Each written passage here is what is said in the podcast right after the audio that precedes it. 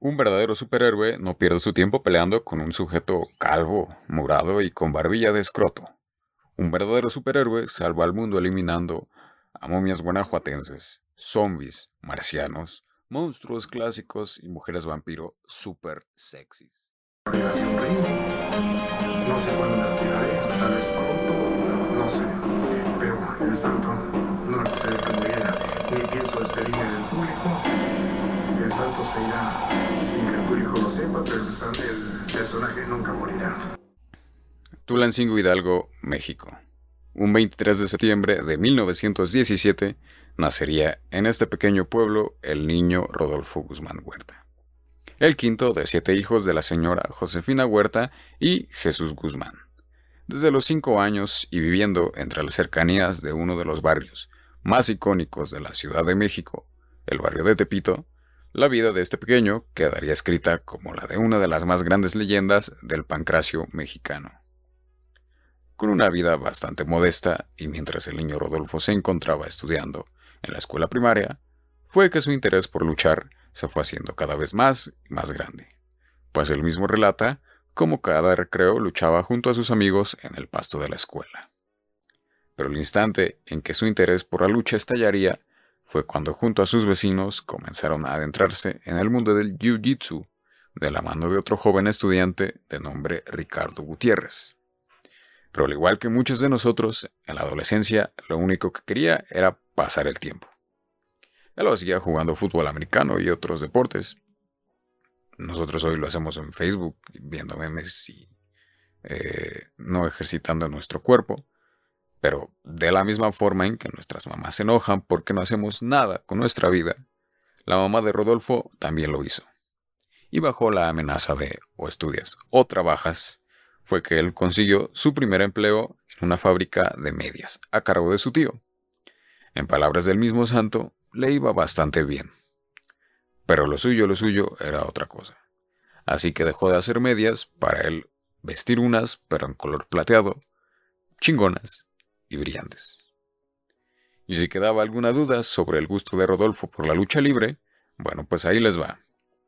Con tan solo 16 años debutó como luchador. Así es. 16 años es una edad muy corta. Piensa en lo que tú estabas haciendo a los 16 años, o si tienes 16 años, piensa que ya podrías debutar como luchador. En fin, como un verdadero campeón, y tras recibir siete pesos por su triunfo en aquella noche, dijo, uy. Así dijo. Bueno, la verdad no. De hecho, él no sabía que le pagarían por luchar, pero pues obviamente quedó fascinado y qué chido que te paguen por hacer lo que te gusta, y más si se trata de golpear a otra gente. Sin embargo, a su madre, como una madre mexicana, no le agradaba esta idea. Así que siguió obligando a Rodolfo a tener un empleo de verdad o más bien, más que un empleo de verdad, que no fuera a luchar y andar pelándose con, gente. Y más con señores, porque recordemos que Rodolfo era un niño. Pero bueno, poco a poco iba teniendo más solidez dentro del mundo chístico, pero nunca dejó de trabajar, y mucho menos con lo que se venía después. Pues tras un asalto, su padre fallece, arrebatándole uno de los más grandes pilares en su vida. En palabras del mismo santo, relata que esta etapa fue una de las más complicadas. Sin embargo, más allá de la pérdida, él tenía un sueño y tenía que ser más fuerte que nunca.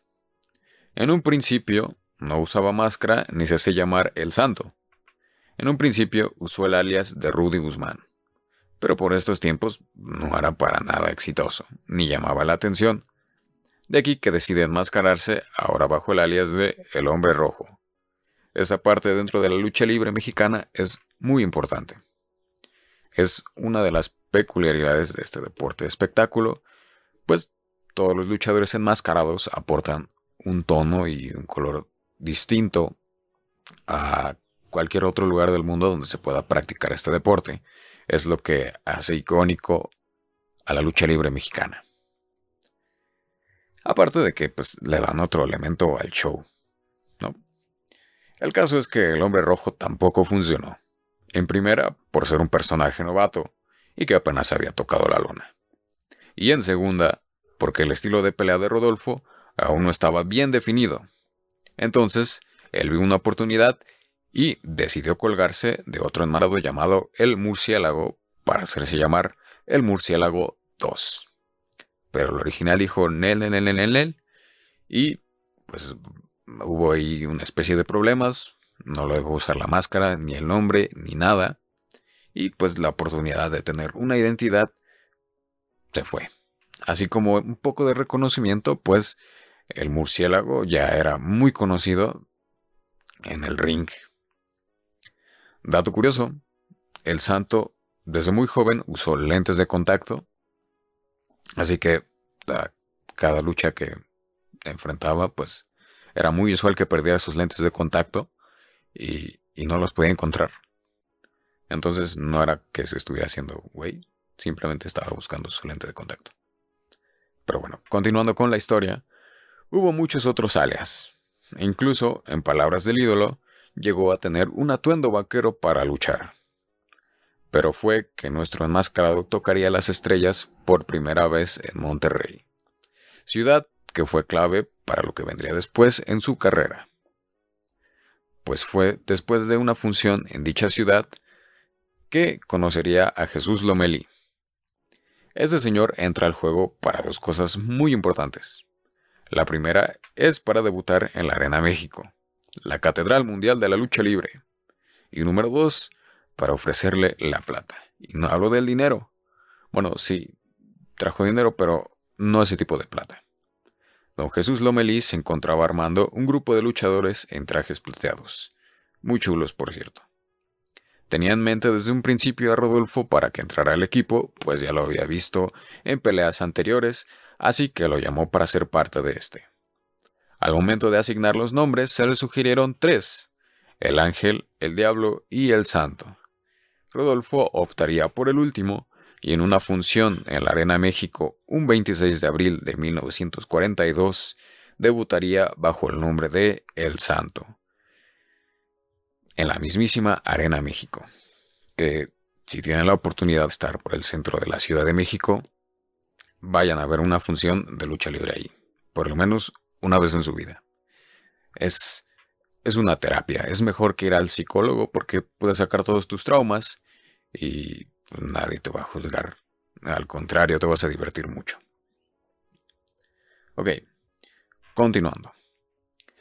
Es aquí donde la máscara plateada del santo cubriría a aquel muchacho lleno de ilusiones para convertirlo en leyenda.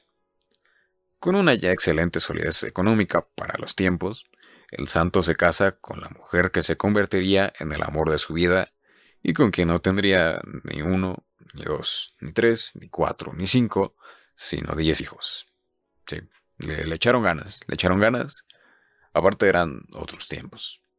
Pueden preguntarle a cualquier otro de sus abuelos y a sus 20 tíos. En fin. Para este entonces, las bases del santo ya estaban bien forjadas, pues se dedicó a pulir todo este tiempo su estilo. Incluso viajó a Guadalajara, otra importante ciudad de México, a entrenar con el mismísimo Diablo Velasco. Este señor era la persona con la que tenías que ir para aprender lucha. No había nadie en el país y quizá en el mundo que enseñara la lucha libre como la enseñaba este señor. Pero bueno, otro día ya expandiremos eh, mucho mejor el tema de la lucha libre. Era, era como el maestro Miyagi de la lucha. y la mayoría de las leyendas del cuadrilátero mexicano pasaron por las enseñanzas del diablo.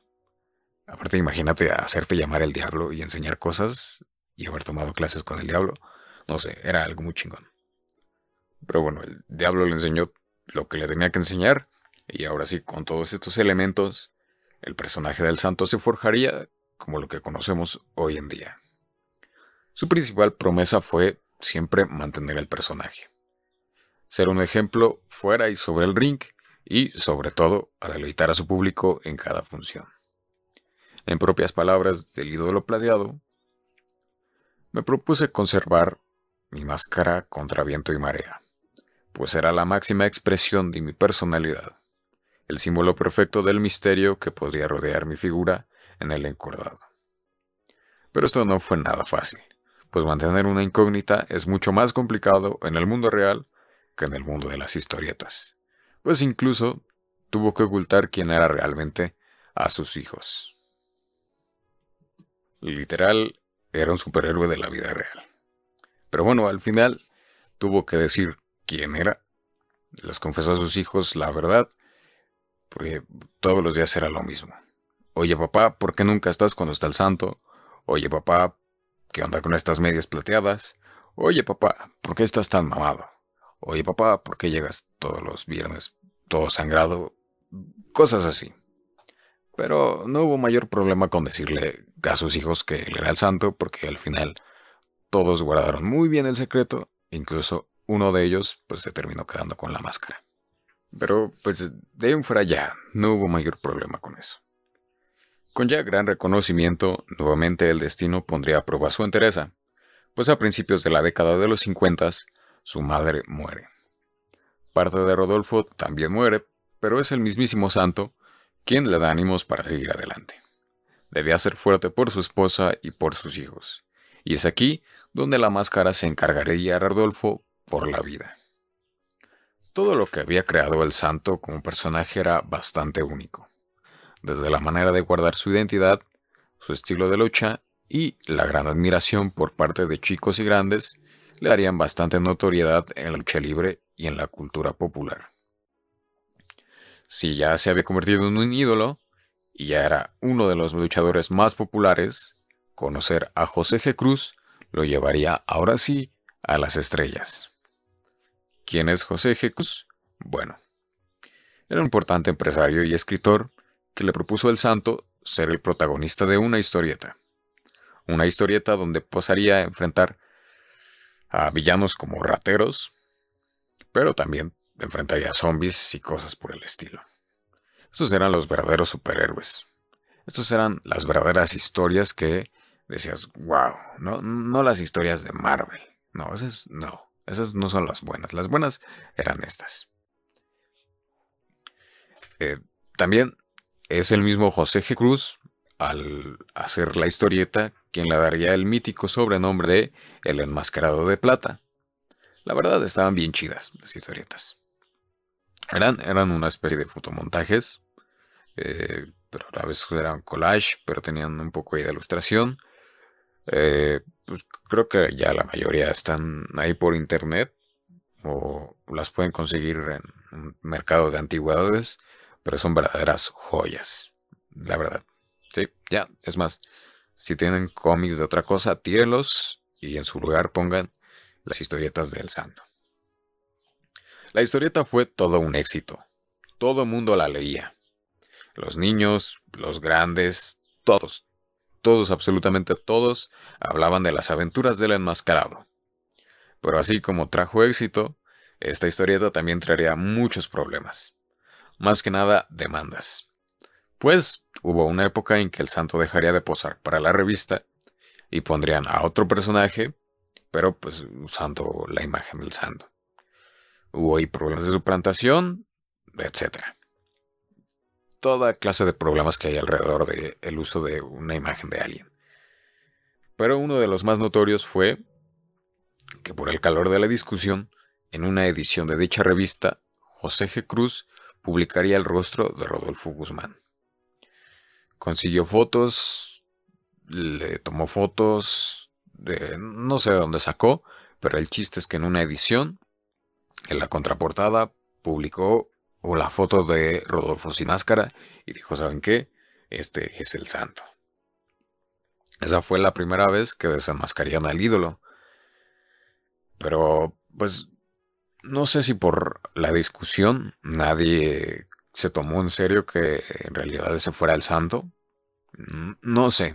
El chiste es que al final ya de todas estas demandas, pues el santo desistió porque ya era muy cansado ir a los tribunales y José G. Cruz se murió.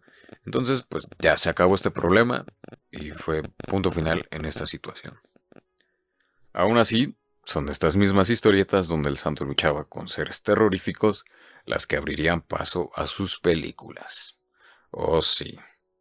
El mismo Santo dice que nunca le llamó la atención el cine. Simplemente no era algo a lo que él se quisiera dedicar, pero tras estar insistiendo insistiendo y insistiendo y con 30 mil pesos de por medio, que era lo que yo me hubiera comprado con eso. En aquellos tiempos, el santo dijo, juega. Dijo, va, va, va, va, va, va.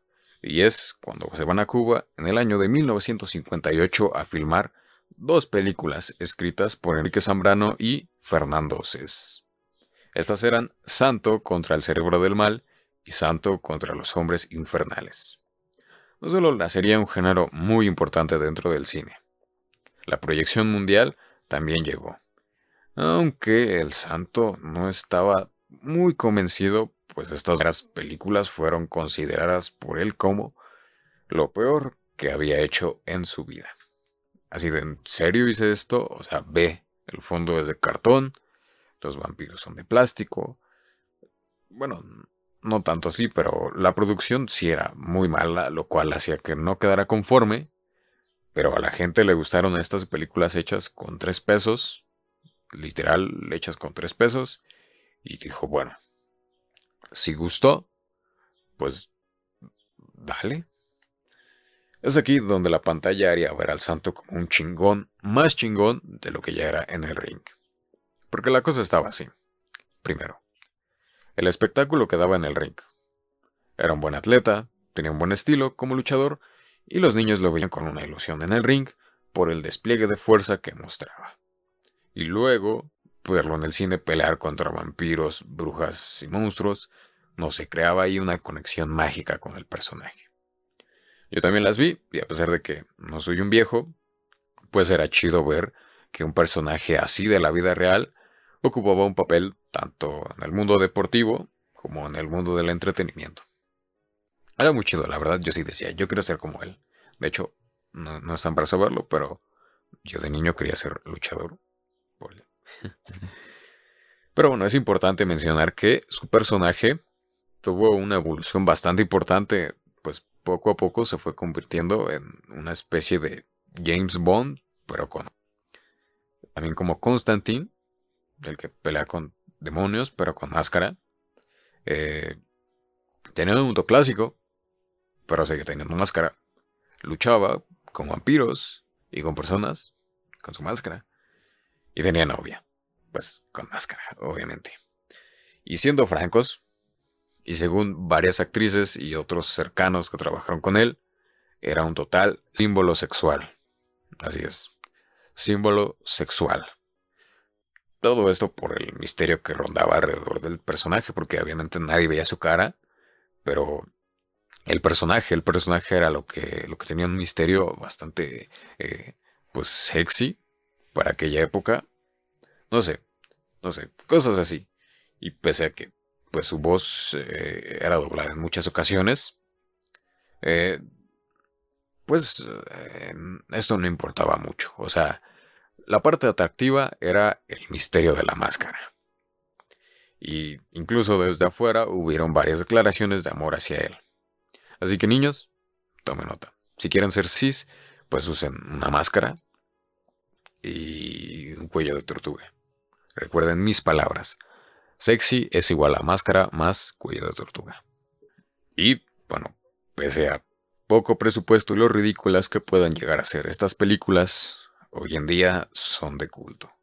Quieran o no, son de culto y, sobre todo, yo atribuyo que es por las temáticas que, que abordaban y la época.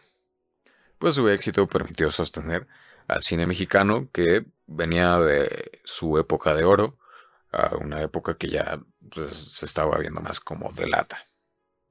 Pero sin duda, la participación de él enmascarado de plata por el celuloide fue una pieza importante en su carrera, pues era extremadamente raro ver un personaje así en el cine, no solo de México, sino de todo el mundo. Todo esto le permitió proyectarse a todos, absolutamente todos los públicos, los que eran fanáticos exclusivos de la lucha libre, las niñas, los niños, la gente mayor, incluso, ojo con lo que voy a decir, incluso el sector político, pues eh, el enmascarado de plata figuró en la campaña de nadie más, nadie menos que el gorila. Gustavo Díaz Ordaz hizo ascenso a la presidencia. Tampoco es que hubiera mucho de dónde elegir, pero ahí estuvo el santo. Y, pues, rápido, si no estás familiarizado con la historia de México, porque te saltaste tus clases en la secundaria, o eres de otro lugar, este presidente pasó a la historia como responsable de la muerte de miles de estudiantes, pero esa es otra historia que contaremos otro día. No mezclemos, no mezclemos. Entonces, con un total de 52 filmes que incluso conquistarían Europa y el Festival de San Sebastián en 1965, todo el mundo quería ver más del santo. Porque la verdad, las historias gustaron a todo mundo. ¿Y qué historias, eh? Hombres lobo, muñecos de ser endemoniados, doctores locos, Frankenstein, muertos, Satanás en persona, asesinos, la llorona, momias, lobas, magia negra, secuestradores, marcianos y hasta Capulina, todo esto enfrentó él solito. Y estas sí eran amenazas reales, ¿eh? Hoy en día, como está Guanajuato, las momias son un verdadero peligro. Y hubieran hecho un verdadero desastre por toda la ciudad, por todo el país, incluso por todo el mundo. Eh, pero bueno, a veces no peleaba tan solo, ¿eh? Tampoco. A veces eh, compartió escena con nada más y nada menos que Blue Demon y Mil Máscaras, que ya hablaremos de ellos en su respectivo episodio. Pero la mayoría era el solito, ¿eh? A puño limpio y nada de, ay, ay, mi traje, mi traje no puedo pelear sin mi traje, nada. Sin camisa, nada más con su máscara y sus mallitas plateadas, o a veces sin eso. Venció a todos venció a todos y pues vaya que logró marcar un antes y un después con su carrera cinematográfica. Y así darle a la cultura popular de México un icono más. Pero, pues obviamente, hacer tantos filmes obviamente traería polémicas. Y durante mucho tiempo, un filme dio un sinfín de estas. Incluso desencadenó una leyenda urbana por muchos años eh, pues estuve diciendo, pues si real, no es real, existe, no existe. Y estamos hablando de una película. Resulta que muchos filmes del enmascarado se exportaban a muchos países del extranjero, en particular de Europa y Asia. Sin embargo, pues el público extranjero es... Eh, tiene gustos raros. Tiene gustos raros. Entonces, pues había muchos intereses y es aquí cuando la polémica del filme erótico del santo salta a la luz. Por lo que encontré y se platica, al santo se le dio la idea de hacer una película erótica. Pero él dijo Nel porque, pues la verdad para él, lo que más importaba era la integridad del personaje. Entonces no le entró a eso y bueno, pues la película que se tenía en mente se filmó como era en un principio. ¿sí? Él dijo, no, no voy a compartir cuadro con desnudos totales. ¿sí? La película original que se filmó, vaya, eh, la primera versión era Santo y el Tesoro de Drácula. Se filmó normal, una historia como la de sus anteriores filmes, en fin. Pero, pero, el director que era René Cardona dijo, bueno, ya está filmada, ya, aparece el santo, eh, que es una de las cosas que piden. Ahora viene la segunda versión.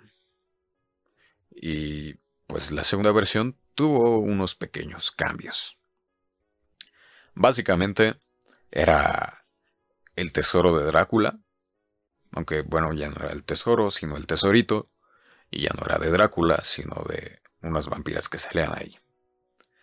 También, cosa curiosa, esta segunda versión era a color, eh, por lo que pude ver, el santo y el tesoro de Drácula era blanco y negro, y esta nueva película pues estaría a color, pues para más detalle. La película ahora cambiaría de nombre a El vampiro y el sexo, claro que sí. Sexo, sexo, sexo, mucho sexo. Bueno, la verdad no había sexo, pero el título llamaba la atención. Como ya lo dije, básicamente era la anterior película, pero ahora, en las escenas donde salía una legión de vampiras y otros personajes femeninos, pues estos se desnudaban, porque pues, porque sí, ¿no? Porque el público extranjero quería ver ese tipo de cosas y pues era la primera vez que una compañía así de cine eh, recurría al desnudo frontal de, no una, varias actrices del mismo cuadro. Eh, no era porno, no era porno porque pues no hay escenas de sexo explícito, pero para la época pues sí eran las escenas de wow, wow, wow, ¿qué está pasando aquí? Porque hay eso a cuadro. Aparte eran los sesentas. Eh, eran otros tiempos. Lo voy a dejar como que eran otros tiempos. Pero bueno. Por mucho tiempo se creyó que esta película no existía. Que solo habían hecho la portada y tomado algunas cuantas fotos, pero obviamente existe. Se creía que no existía porque la polémica que causó evitó que esta saliera a la luz, al menos de forma pública, entonces puede ser que sí se exportó, pero pues nadie en México la conocía hasta que hace algunos años la encontraron y pues obviamente llegó a internet y una vez en internet pues ya es muy difícil que desaparezca. Como ya lo dije, existe y yo la encontré. Yo la encontré en un lugar pues que es muy conocido y aunque no les diga aunque yo les diga que, que no la vean, obviamente la van a ver, viejos cochinos, pero bueno, hagan lo que quieran. Yo solamente estoy diciendo que sí existe. Sí, obviamente se exportó y acabó en algún librero de un pervertido sexual italiano de los 60. Pero bueno, por ahí está. Solo que les advierto, pues no, si son niños o si tienen niños, pues no la vean. Porque aparte, si la encuentran, pues eso los va a llegar a otro lugar en el cual no van a querer estar. Pero bueno, ya no voy a hablar de eso, ni de la polémica, porque al final de cuentas pasó, porque digo, esta versión ya se hizo ya que estaba filmada la película original, entonces pues al santo pues no le importó, ni le afectó, ni nada. Se hablaba de eso, pero pues en fin, pasó a segundo plano y...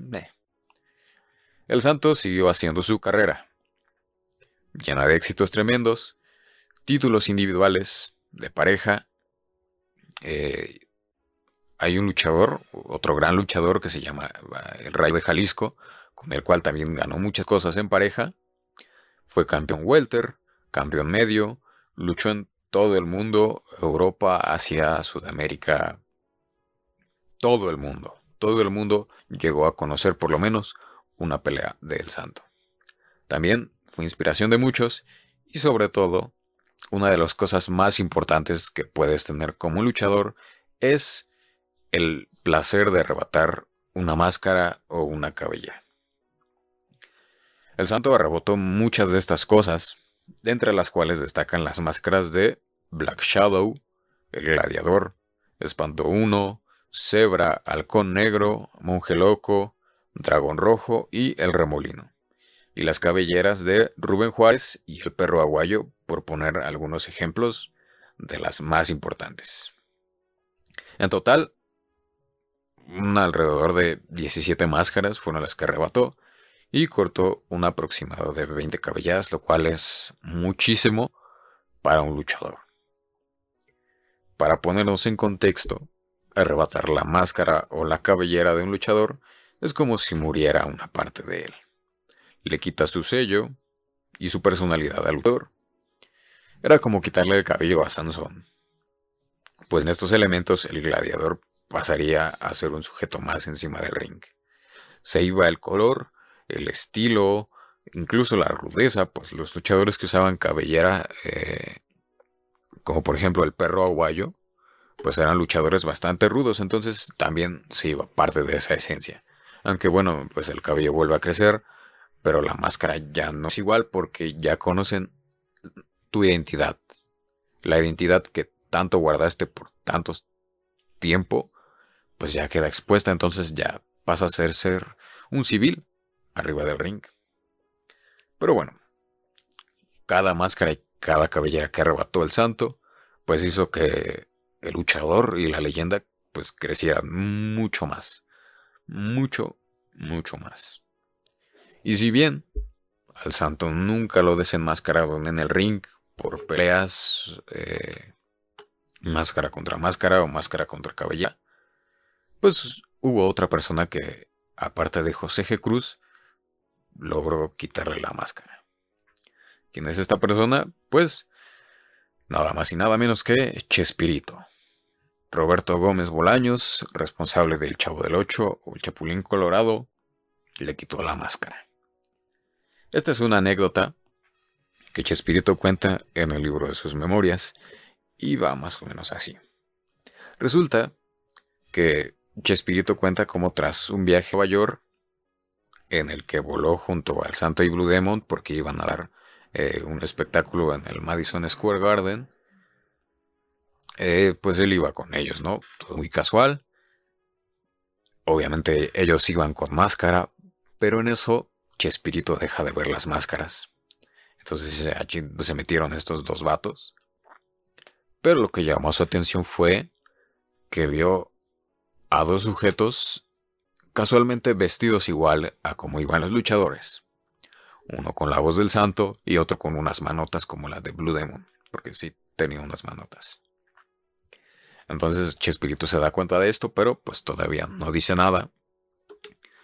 Pero todo se descontroló cuando llegaron fans a pedirle un autógrafo a Chespirito y este siendo Chespirito pues dijo, ok, les doy su autógrafo, pero ¿por qué no aprovechan para pedirle también uno al santo? Ese señor que está allí, así como lo ven, es el santo. Entonces, pues, eh, el santo que estaba cerca de ahí alcanzó a escuchar esto y con unas ganas de querer patear a Chespirito, pues tuvo que aguantárselas. Tuvo que seguir el juego y dijo, Simón, yo soy el santo y este señor que está aquí a mi lado es Blue Demon. Todos salieron embarrados. Pero, cosa chistosa, nadie creyó esto. Pensaron que, pues, Chespirito siendo Chespirito estaba jugando una broma a dos señores que estaban ahí. Y pues nadie hizo caso, entonces, eh, pues estos dos luchadores quedaron a salvo. Sin embargo, pues eh, esto puso a pensar al santo que pues sin la máscara no era nada. Por lo cual, pues eh, es aquí cuando yo asumo que, que entiende, logra de entender lo que realmente significa la máscara para él. Pues está chistoso, ¿no? Si se mamó espíritu, la verdad. Eh, pero bueno, continuando. Con mucho éxito ya. Manteniendo su estilo y contrario a lo que muchos pensarían, nunca perdió el piso. Ni nada. En palabras de cercanos, el santo era descrito como un tipo bastante serio y respetuoso. Era prudente y, pese a la constante convivencia con muchas actrices de la época, pues siempre fue respetuoso con ellas, porque al final de cuentas eran sus compañeras de trabajo, que es lo que todo el mundo debería hacer con sus compañeras de trabajo. También el santo era un sujeto bastante familiar y comprometido, pues lo dio todo, todo por sus hijos y por su esposa. En cada ocasión que se le presentaba mencionaba lo mucho que amaba a su esposa y a sus hijos y pues eh, con mayor peso, o bueno, con igual peso a su esposa, pues él amó hasta que ella se fue de este mundo en el año de 1981. Y se necesitaría más de un episodio para hablar de todas aquellas batallas que libró el santo. En el encordado, como en la vida real. Pero esto se resume a lo que fue y es hoy en día. La carrera del santo fue una de las más notorias en el encordado mexicano. Y como un grande, y bajo uno de sus más grandes miedos, que era envejecer, nuestro querido enmascarado tiene su pelea de retiro en el Toreo de Cuatro Caminos, también cerca de la Ciudad de México, que hoy pues ya, ya no hacen funciones de lucha ahí, pero en su momento pues también fue eh, un gran escenario para el desarrollo de este deporte. Eh, no sé dónde les puedo dejar los links, pero les voy a dejar los links de todo esto que estoy mencionando. De la película no, ¿eh? De la del vampiro y el sexo, esa no. Esta pelea, esta sí. Esta pelea se llevó a cabo el 12 de septiembre de 1982, donde también participaban otros personajes como el perro guayo, el solitario, Huracán Ramírez y otros dos más, que no me acuerdo. Eh, la verdad, fue una lucha muy buena. Era un verdadero espectáculo. Incluso se puso tan bueno que la policía tuvo que intervenir ahí porque hubo eh, un par de problemas. Pero bueno, no era para menos. El santo, el santo, estaba teniendo su lucha de despedida. Sin embargo, se dice que tras esta misma pelea, según su hijo, el santo sufre un infarto por el gran esfuerzo que mostró en la lucha. Según los relatos, se puso muy muy mal, pero la libró. También aquí es mencionado que a raíz de esto, el santo comenzó a usar un marcapasos, pues por los problemas que le generaba su edad. Porque a pesar de excelente atleta que era, pues la edad obviamente es algo que es eh, un golpe durísimo, incluso para él. Pero él cerraría su ciclo como gladiador en medio del reconocimiento del público mexicano e internacional, y proyectando el arte de la lucha libre con dignidad a todos los rincones del planeta.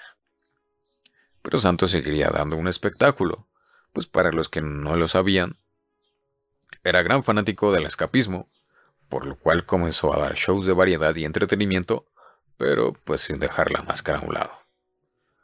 Una de las últimas apariciones notorias de este superhéroe fue en el programa Contrapunto, conducido por un señor Jacobo Zabludowski. En esta emisión, del 26 de enero de 1984, el programa abordaba el tema de lucha libre, circo, maroma, teatro o deporte. En este programa, el señor Jacobo Zabludowski, eh, otro día hablaremos de él, o tal vez no, cuestiona el santo sobre lo que es la lucha libre, a lo cual el santo da la mejor definición de lo que es este arte. Él dice que la lucha libre es un deporte porque requiere que el luchador sea un atleta completo. ¿Qué es maroma? Por todas las maromas que dan, evidentemente y que es teatro, porque transmite al público una imagen, una imagen creada para dar espectáculo. Eh, la neta, aparte de, y dejando de lado a Jacobo Zabludowski, es muy buen programa, porque condensa muchas charlas sobre este arte. Pero lo importante que pasó aquella noche fue que en un momento, y tras la insistencia de los participantes, entre los cuales estaban Blue Demon y Wolf Rubinskins, otros luchadorazos, le dicen al santo que muestre su cara. Él, sin poner peros, afloja los cordones y deja ver el Rodolfo. Un hombre ya de edad avanzada, pero al final de cuentas el verdadero responsable de la leyenda. Esta imagen quedaría para la posteridad y sería replicada en varios medios, con el encabezado de Este es el verdadero rostro del santo. Esta fue la tercera vez que el santo perdió la máscara sin perderla. O sea, él solito se la quedó. Pero, como si fuese un presagio, a los pocos días de esto, un 5 de febrero del mismo año, y mientras presentaba un sketch cómico en el Teatro Blanquita, junto a un actor de nombre Alfredo Solares, el santo comenzó a sentir un malestar. Luego de la representación del sketch, Luego se dirigió al hospital. La última función del espectáculo quedó cancelada y alrededor de las 10 de la noche, el corazón de una leyenda dejaría de latir. Bajo el encabezado titular de El santo se fue al cielo, la leyenda partiría en medio de la ovación del público mexicano. Y era dando la máscara a uno de sus hijos fue que Rodolfo se fue. Y siendo fiel a su compromiso, con aquella segunda piel de color plateado, el santo fue sepultado portando su máscara y ocultando su identidad por siempre. El enmascarado de plata pasó a ser la leyenda hoy conocida a nivel mundial, siendo recordado por el espectáculo que era y con un gran cariño por parte del público. Porque el santo es y será para siempre uno de los más grandes referentes de la lucha libre a todo el mundo. Con cada una de sus llaves en sus más de sus 10.000 luchas, nos dio horas de entretenimiento derrotando enemigos en el ring como en la pantalla grande. Fue un verdadero superhéroe de la vida real y ayudó a conformar la identidad moderna de México, influenciando el deporte y el arte. Porque hablar de él es hablar de la riqueza que surgió del barrio y de esa otra cara del país que es la cultura popular, llena de color y de alegrías.